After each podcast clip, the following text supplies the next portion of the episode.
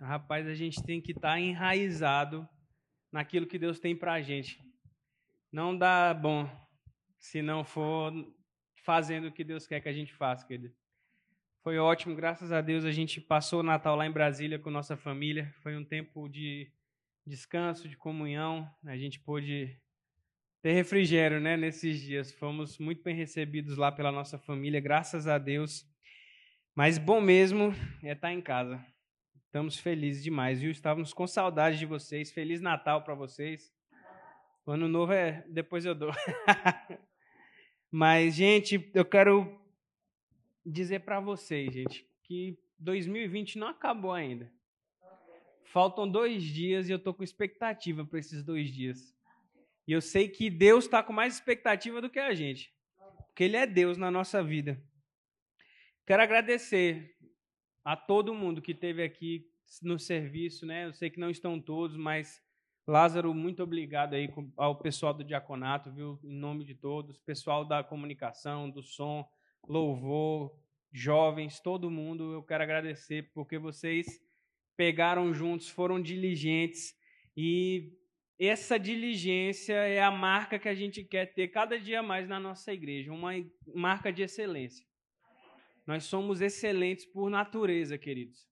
E a gente tem que exalar, assim como a gente exala nas nossas vidas o bom perfume de Cristo, por andarmos de acordo com a palavra, a nossa vida tem que exalar a excelência do Senhor. Não, não é não é o local físico que determina a nossa vida de excelência. É aquilo que está dentro de nós. Amém, queridos? É, como é que está a sua expectativa para a quinta-feira?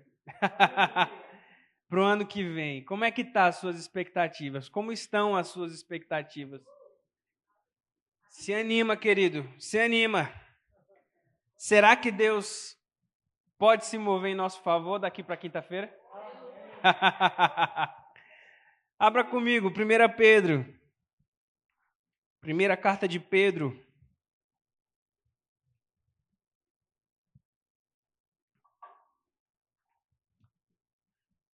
Pai, em nome de Jesus, eu quero te dar graças pela Sua palavra, Pai. Obrigado porque o Senhor é fiel à Sua palavra. A Sua palavra produz os frutos dela nas nossas vidas, Pai. Eu declaro o coração dos meus irmãos aberto para receber essa palavra. Declaro essa palavra frutificando na vida deles a 30, 60 e a 100 por um, Pai. Declaro corações abertos e rendidos à Sua vontade através da Sua palavra, Pai. Em nome de Jesus, Espírito de sabedoria e de revelação no Teu pleno conhecimento, iluminando os olhos do meu, dos meus irmãos, Pai. Em nome de Jesus, amém. Verso 3 de 1 Pedro 1. 1 de Pedro 1, verso 3.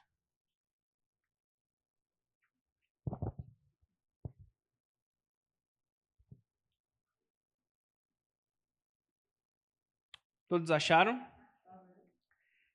O apóstolo Pedro vai falar assim: Bendito seja o Deus e Pai do nosso Senhor Jesus Cristo, que, segundo a sua grande misericórdia, nos regenerou para uma viva esperança, mediante a ressurreição de Jesus Cristo dentre os mortos, para uma herança que não pode ser destruída, que não fica manchada, que não murcha, perdão, e que está reservada nos céus para vocês que são guardados pelo poder de Deus mediante a fé para a salvação preparada para ser revelada no último tempo. Amém, queridos? Eu quero destacar cinco pontos aqui desse texto para que a gente possa meditar acerca do que Deus pode fazer nas nossas vidas daqui para quinta-feira, meu querido. Amém?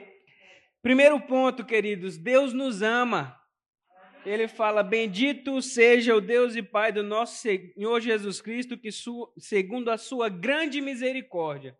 Misericórdia pode ser traduzido como um amor cuidadoso da parte de Deus. João 3,16 fala que aquele que, que Deus amou o mundo de tal maneira que ele deu o seu Filho unigênito para que todo aquele que crê nele não pereça, não morra, mas tenha a vida eterna. Segundo, nós nascemos de novo, queridos, para uma viva esperança. Nossa esperança vive, nosso redentor vive, e ele não nos desampara. segundo a sua grande misericórdia, ele nos regenerou para uma viva esperança, mediante a ressurreição de Jesus Cristo dentre os mortos. Foi a ressurreição de Jesus, queridos, que nos deu essa esperança viva. Porque não está baseada num sacrifício de um animal, não está baseada no, no sacrifício da lei, naquela obrigação religiosa. Nossa esperança não está naquilo, se a gente obedecer mandamentos, a gente vai ser abençoados. Não, a Bíblia fala que ele já nos abençoou com toda a sorte de bênçãos nas regiões espirituais em Cristo Jesus. Ele supre cada uma das nossas necessidades, é Filipenses 4,19, de acordo com as suas necessidades, ou de acordo com as suas riquezas em Cristo. Em glória em Cristo Jesus. Amém, queridos? E essa esperança não nos desampara. Por quê? Ela não nos desampara porque aquele que nos deu a esperança está vivo. Ele é o Rei dos Reis, o Senhor dos Senhores, queridos. Terceiro ponto. Nenhum poder das trevas pode destruir a herança que está reservada para nós, queridos. Deus tem essa herança reservada para nós. Nós fomos feitos herdeiros de Deus, co-herdeiros com Cristo, abençoados com toda a sorte de bênçãos. E Satanás não pode roubar de você aquilo que Deus já te deu por herança, queridos. Olha como ele fala aqui. Para uma herança que não pode ser destruída, que, e aí entra o quarto ponto, que não fica manchada e não murcha ela não pode ser maculada. Satanás e o pecado não podem mudar a essência daquilo que Deus nos deu, queridos. Você entende que quando você nasceu de novo, você foi feito uma nova criatura, completamente novo, você foi refeito, regenerado, criado do zero. É como se o pecado nunca tivesse existido na sua vida quando você nasceu de novo. Você se torna a justiça de Deus em Cristo Jesus, querido. E essa herança que nós recebemos dele, a vida eterna, Satanás e o pecado não podem roubar da gente. Recebemos em Cristo poder para vencer o mal, para vencer o inimigo das nossas almas e para vencermos o pecado, de forma que a gente possa receber essa esperança que nos está proposta. Sabe, nós somos um povo da fé. Nós somos o povo da fé. Mas a Bíblia fala que a fé é a certeza das coisas que se esperam. Então, para que a nossa fé funcione, precisamos esperar alguma coisa. Não é interessante? Só vai ter fé se tiver esperança. As coisas estão conectadas. Paulo vai falar em 1 Coríntios 3 que restam três coisas: a fé, a esperança e o amor. A mais importante é o amor, mas a fé e a esperança estão lá, é o que nos resta. E aí ele fala que ela está reservada nos céus para nós, que somos guardados pelo poder de Deus mediante a fé.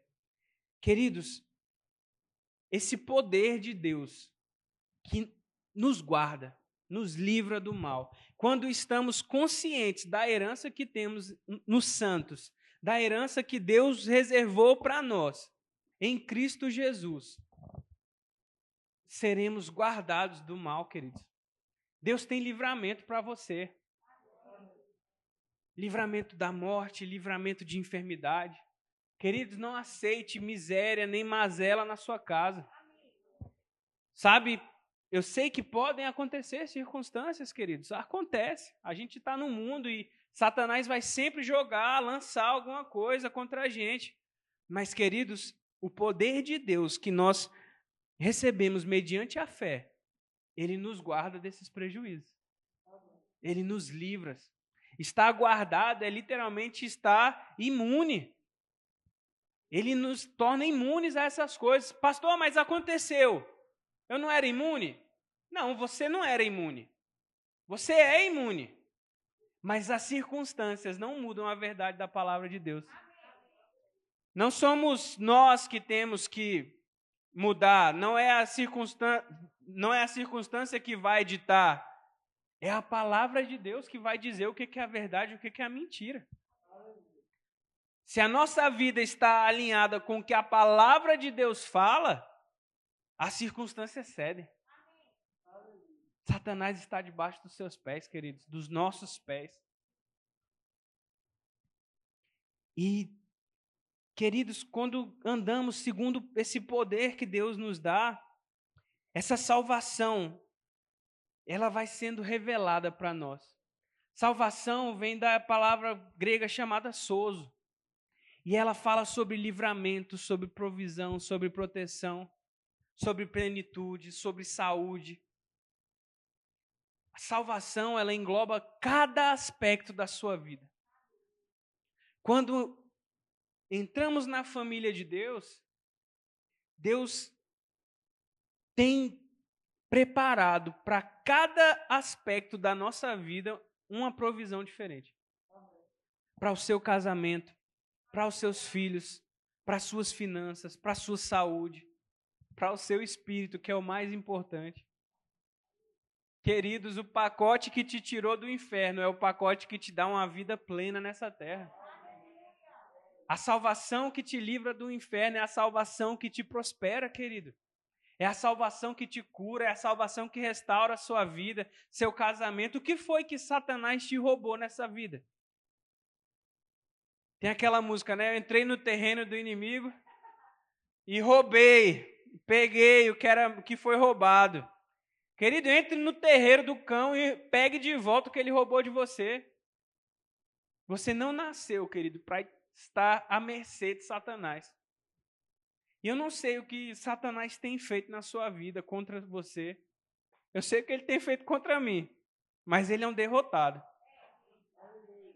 E nós não nascemos para ficar com medo do cão, não. Porque esse poder de Deus nos guarda. Eu estava lendo o Kenneth Copeland escrevendo no Twitter sobre ter a consciência da aliança com Deus.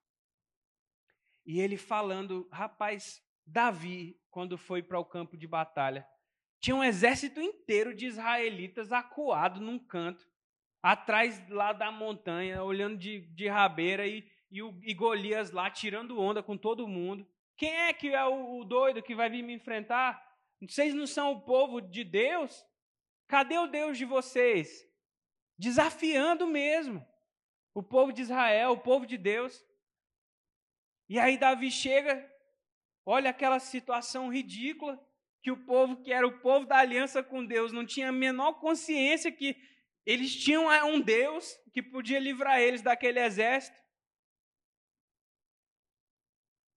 E Davi tinha consciência da aliança que ele tinha com Deus. E ele fala: quem é esse incircunciso filisteu? Incircunciso significa sem aliança. Quem é esse maluco que não tem aliança com Deus e que está desafiando o exército do Deus vivo? E foi lá e derrotou o gigante com umas pedrinhas e uma funda. Deu uma pei na testa do gigante, o gigante cai duro, ele arranca a cabeça dele. E Deus dá a vitória na mão do povo dele por causa de uma pessoa que era consciente da aliança que Deus tinha feito com ele. Quantos aqui tem uma aliança com o Deus eterno? Se você nasceu de novo, querido, você tem uma aliança com Deus. Se você não nasceu de novo ainda, você precisa ter uma aliança com Deus, querido para que Satanás não dite mais nada, não diga o que você pode e o que você não pode. Deixe Deus dizer para você o que você tem e o que você pode, querido. Deus é bom, Ele nos ama, seu amor está disponível para nós. E o amor dele, queridos, nos guarda, nos dá uma herança, nos dá uma esperança que vive eternamente. É muito, eu acho legal como, como Pedro fala, essa viva esperança, porque esperança é algo abstrato.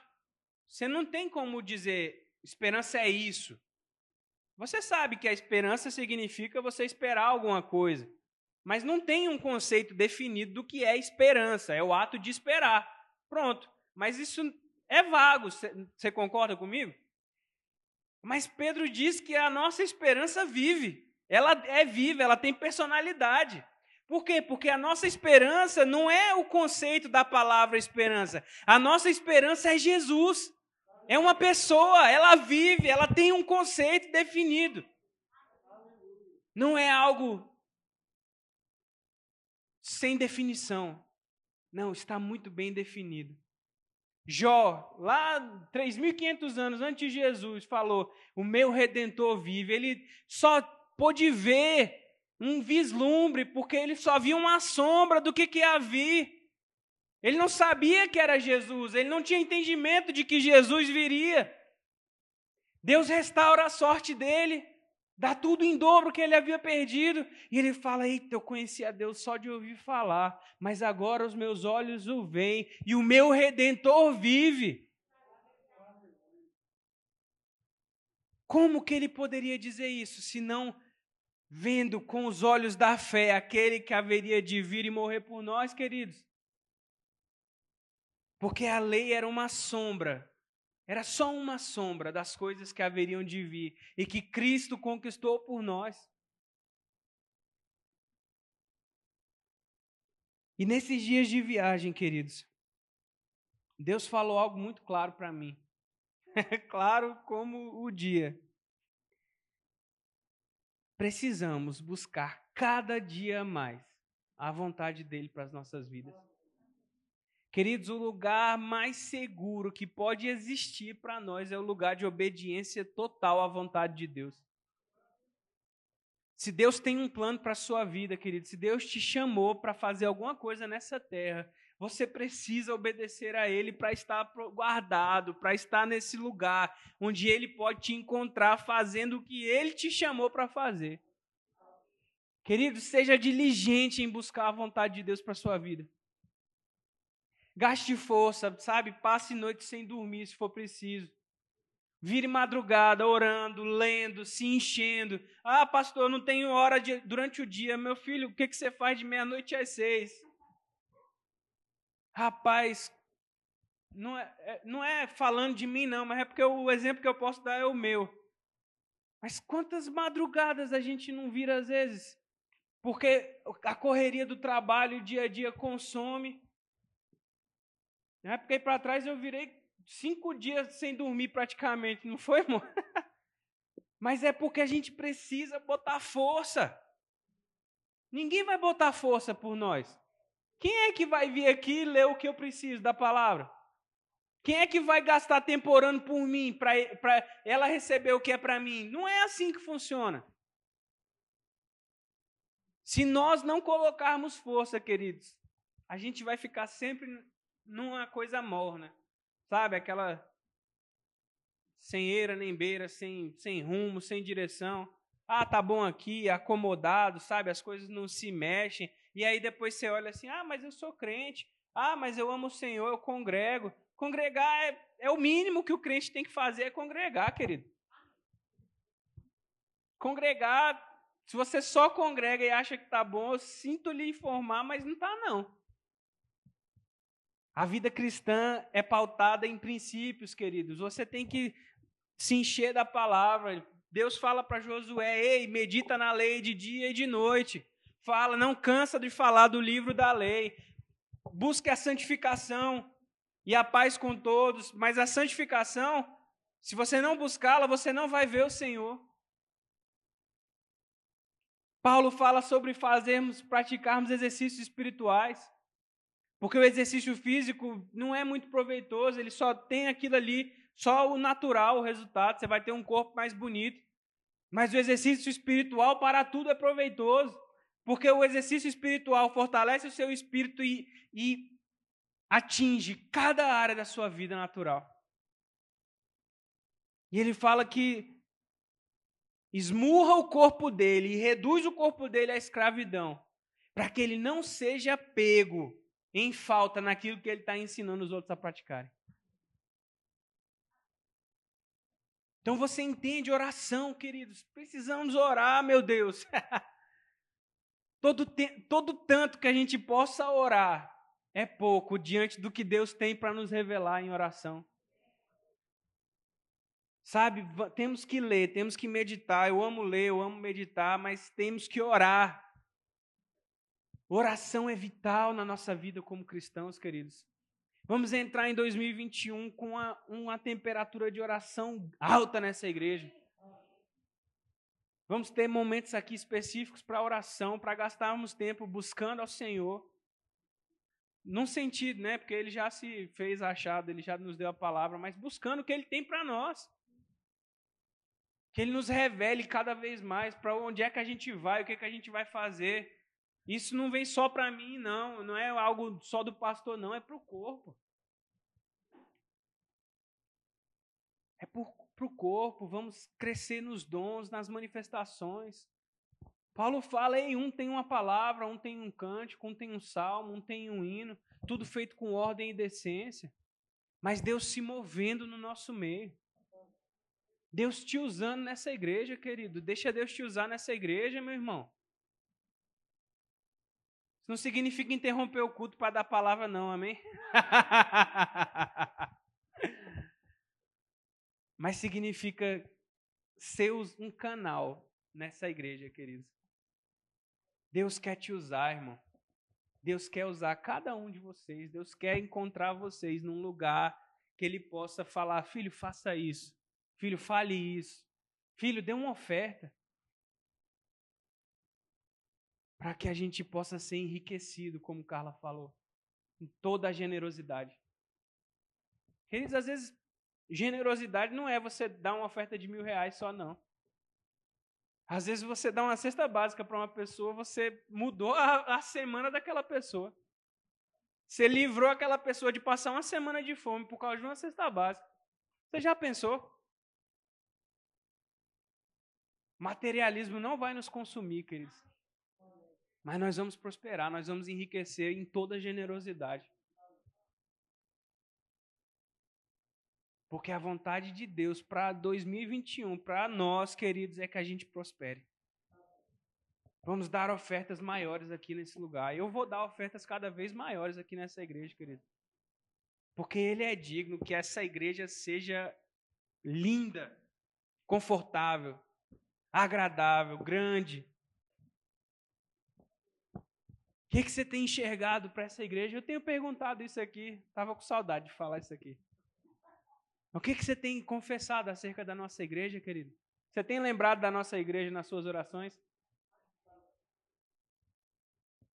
Nós temos orado todos os dias por cada um de vocês e por nossa igreja, ficando cada vez mais bonita, cada vez maior, mais excelente. Os planos de Satanás vão ser frustrados em Lucas do Rio Verde porque existe um verbo da vida aqui nessa cidade. Nós não somos melhor melhores do que nenhum ministério, queridos, me entenda. Mas nós sabemos o que Deus nos deu na palavra dele e nós vamos botar Satanás para correr desse lugar. O verbo da vida em Lucas do Rio Verde é um farol para essa cidade da verdade de Deus. Deus conta comigo e com você, querido. Deus não desistiu do plano dele para a sua vida. Eu não sei se você parou porque se decepcionou, porque Satanás te roubou alguma coisa, porque você acha que Deus te roubou alguma coisa. Deus é inocente, querido, de qualquer coisa que tenha acontecido na sua vida. E se você desistiu porque errou mesmo, porque vacilou, Deus é misericordioso. Foi pela misericórdia dele que ele nos regenerou para uma viva esperança. Então, não tem mais desculpa. 2020 não acabou e você pode entrar em 2021 no centro da vontade de Deus para sua vida. Em nome de Jesus. Ainda dá tempo de nos erguermos em fé. Então, queridos, se envolva com a palavra, leia a palavra, confesse a palavra, fale fé, Pare de murmurar, não fale negativo. São coisas que você precisa praticar para ontem. Eu preciso praticar isso cada vez mais também. Porque tem hora que as coisas acontecem, a primeira coisa que vem é o quê? Uma reclamação. É ou não é verdade? dá algo errado, você fala, poxa vida. E você, eu e você precisamos praticar essas verdades, crescer nessas verdades. Crescer, em vez de reclamar, falar: ei, Deus é bom. Deus é fiel, a palavra dele funciona. Isso aqui aconteceu, eu tenho me treinado para fazer cada vez mais isso. Ei, não é porque aconteceu isso que Deus tinha isso para a gente. Vai melhorar, vai vir uma solução. Deus tem a resposta, Deus tem a provisão. Para que Satanás nunca me encontre num momento de dificuldade falando contra meu Deus. Porque não, mas não, eu não falei contra Deus. Claro que falou. Se você não falou a favor, você falou contra, querido. Não existe caminho do homem fora da vontade de Deus que não seja fazendo a vontade do diabo, querido. Não tem em cima do muro. O muro é do cão. Você entende? Então a gente precisa botar força, querido, nesses exercícios. E para fechar, eu quero ler com você Colossenses 1, de 15 a 23. Deus que tem nos chamado para essa obra, queridos, ele se manifestou na pessoa de Jesus Cristo para nós, não é assim? E olha como Paulo apresenta Jesus para nós. Colossenses 1,15.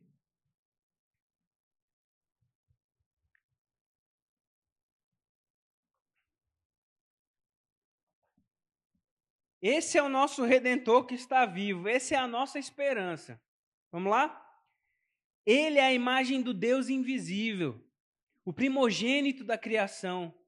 Porque em Cristo foram criadas todas as coisas nos céus e na terra, as coisas visíveis e as invisíveis, sejam tronos, sejam soberanias, quer principados, quer potestades, tudo foi criado por meio dele e para ele.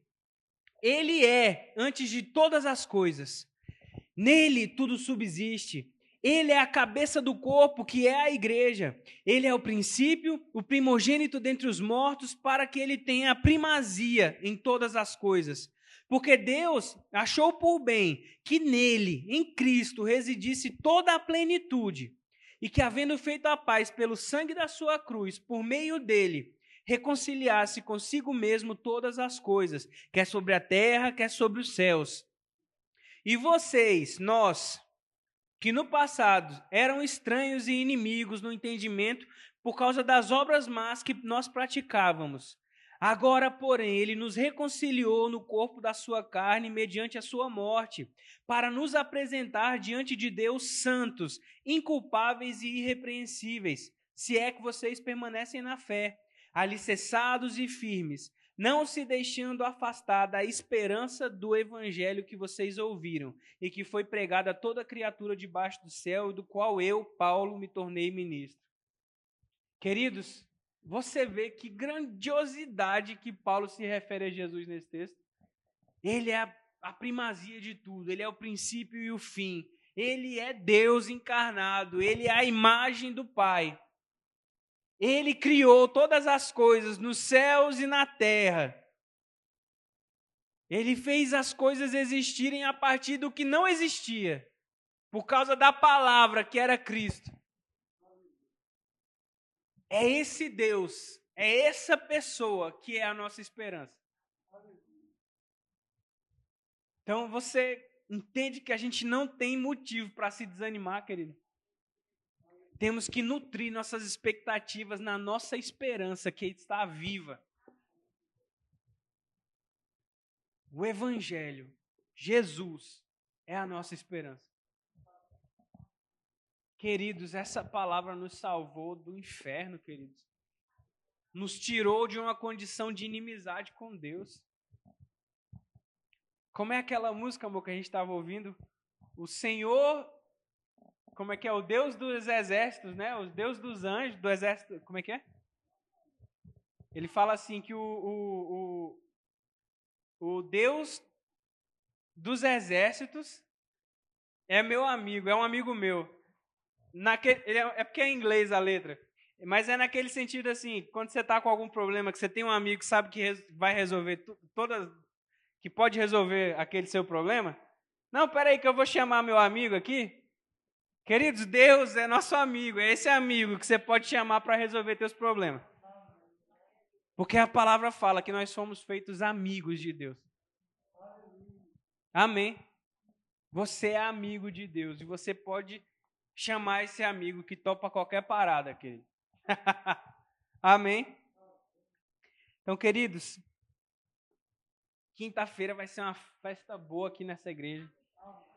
Se você pode estar conosco, venha, porque a gente vai se regozijar no Senhor aqui. Vamos virar juntos aqui esse, esse ano novo.